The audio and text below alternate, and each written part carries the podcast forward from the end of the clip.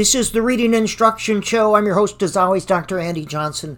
This is the second in a series of podcasts looking at teacher autonomy. And this one focuses on systems. Teachers exist in a school contact, uh, context, which exists within a systems context. A system is an interacting and interdependent set of elements working together to form a unified whole. To fully understand the obstacles teachers face and why some are leaving education, one must first understand the system in which they exist. Arthur Combs described two common types of systems used in organizations a top down closed system and a person centered open system. This podcast examines a person centered open system used with schools. Now, person centered open systems are often found in the helping professions, such as human services, healthcare organizations, disability services, community services, social work, government agencies, organizations providing physical and psychological therapy, the medical field, and education. While this type of system is more common to small organizations, it also contains many of the elements of a healthy, functioning democracy. It starts with a people paradigm. Person centered open systems have their origins in the work of Carl Rogers and person centered psychotherapy. Developed in the 60s and early 70s, person centered psychotherapy diverged from their traditional psychotherapeutic methods of the time that used the medical model to diagnose the patient and then prescribe treatment. This treatment usually involved the therapist manipulating or directing the patient toward a goal that the therapist had identified.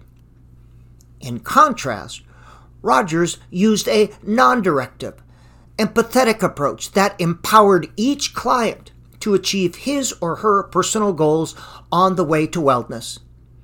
It was recognized that every individual has a natural inclination toward wellness, wellness, growth, and self actualization.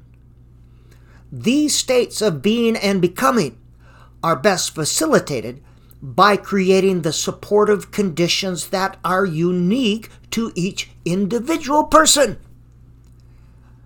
Now, person centered open systems are leader facilitated and, flex- and flexibly structured with roles that evolve as the tasks change and the organization evolves. These roles include a system of checks and balances to ensure that the actions by all individuals and groups within the organization are in pursuit of that common goal. Checks and balances are also used to ensure that all voices are heard and no single voice dominates.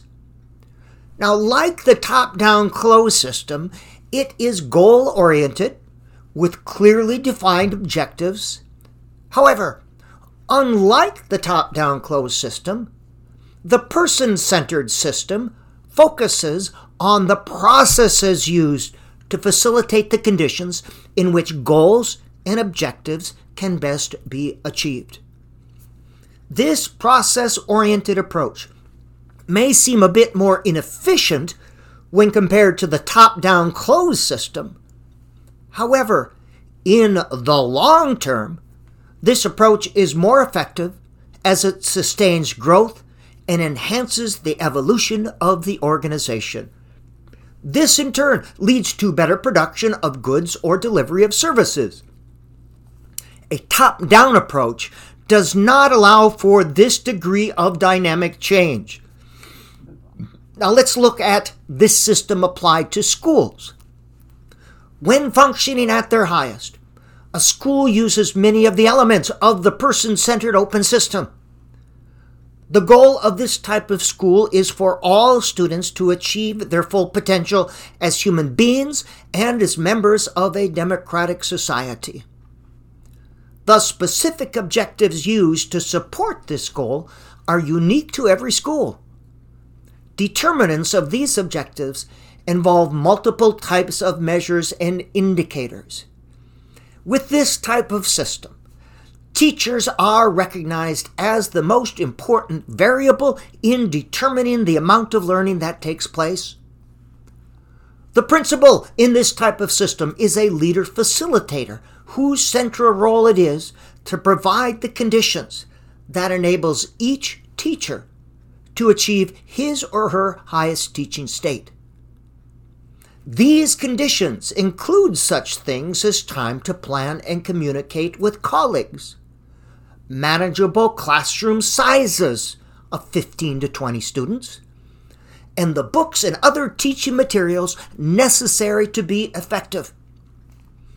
Within this context, teachers are empowered to make the decisions they know are best for their school, their classrooms, and their students. However, good decision making is predicated on teachers having a continually evolving and expanding body of knowledge related to educational research, research based theories, and theory based practices. Thus, professional development is also one of the conditions necessary for a healthy functioning school system. In a person centered open school system, schools and teachers are held accountable for the processes used, not just the outcome. It's recognized that focusing on the process, that is, the research based practices and pedagogical strategies used, is the most effective way to achieve the desired learning outcome. Again, focusing on the process. Evaluating schools by the research based practices they use and the pedagogical strategies they use. This is the most effective way to achieve the desired learning outcomes. In contrast, focusing overly much on the outcome, which is often standardized test scores, has led many schools and teachers to engage in practices that can only be considered educational malpractice. Here, creativity, innovation, individuation, and high level learning have been discarded in favor of educational practices that result only in improved test scores. Now, this utopian view of schools that I just described is not as implausible as it might seem. Many of the elements described here can be found in Montessori schools and are reflective of the holistic education movement. Holistic education seeks to address the whole student, including the intellectual, emotional, physical, social, imaginative, and transpersonal elements. Now, one of the central tenets of schools using a person centered open system is the recognition that all humans learn. It's a natural condition. Our big human brains are hardwired to acquire knowledge and understand phenomena. We are curious creatures who inherently try to make sense of the world that confronts us. In fact, it is impossible not to learn. It's this natural inclination that's enabled our species to evolve from early times. And learning is effortless and teaching is most effective when teaching is aligned with this natural inclination. Based on this, in this utopian school, which is not that hard, individualized education plans would be designed for all students. These plans would identify the goals of the student and parents. Imagine that. The goals of the teacher and school, ideas for achieving the goals, and ways to measure students' progress and benchmark toward these goals. If we would spend less time on these goofy standardized tests and implementing programs with fidelity, we would have more bandwidth for good education and individualized education plans for all students. And of course, If this approach were used, students and parents would be consulted on all phases of the individualized education plan. They would be included in the thinking, planning, and decision making along the way to the greatest extent possible. In a perfect education world, all students would be recognized as having unique learning needs. Every student would have some form of an individualized education plan. And students would work with parents and teachers, and together they would define goals to which they aspire. These would be both personal and academic goals, and they would be involved in planning for the achievement of goals and setting of objectives or benchmarks to document their progress along the way.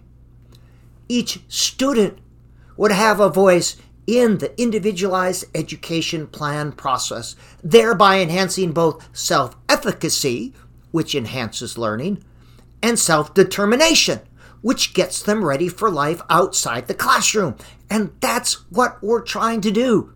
Not prepare students for school life, for the next classroom, but prepare them for the world.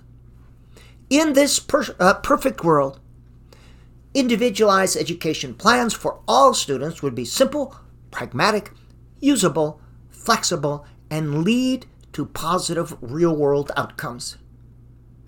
Let's think more about the perfect educational world using an open system.